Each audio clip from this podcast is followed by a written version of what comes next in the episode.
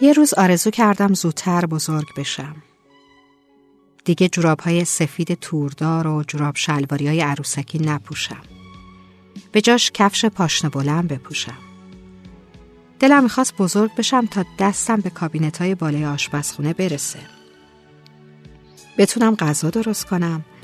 وقتی از خیابون رد میشم مادرم دستم رو نگیره. فکر می‌کردم بزرگ میشم و دنیا سرزمین کوچیکی میشه برام. پر از شادی. بعدشم من موهام رو به باد میدم.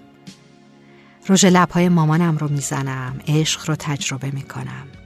همون عشقی که تو صفحه های رمان ها و داستان ها میچرخه حالا من بزرگ شدم چندتایی کفش پاشت بلند دارم هنوز ولی دستم به کابینت های بالای آشپزخونه نمی‌رسه اما یه اجاق گاز برا خودم دارم حالا من دست مادر پیری رو که می‌خواد از خیابون رد بشه می‌گیرم و اون از خیابون رد می‌کنم. موهام رو به هر رنگی که بخوام در میارم. اشکامو به باد میدم. عشق رو تجربه کردم. همونطور دروغ و زخم رو. حالا می‌دونم که دنیا سرزمین بی انتهای عجیبیه. پر از آدمهای عجیبتر.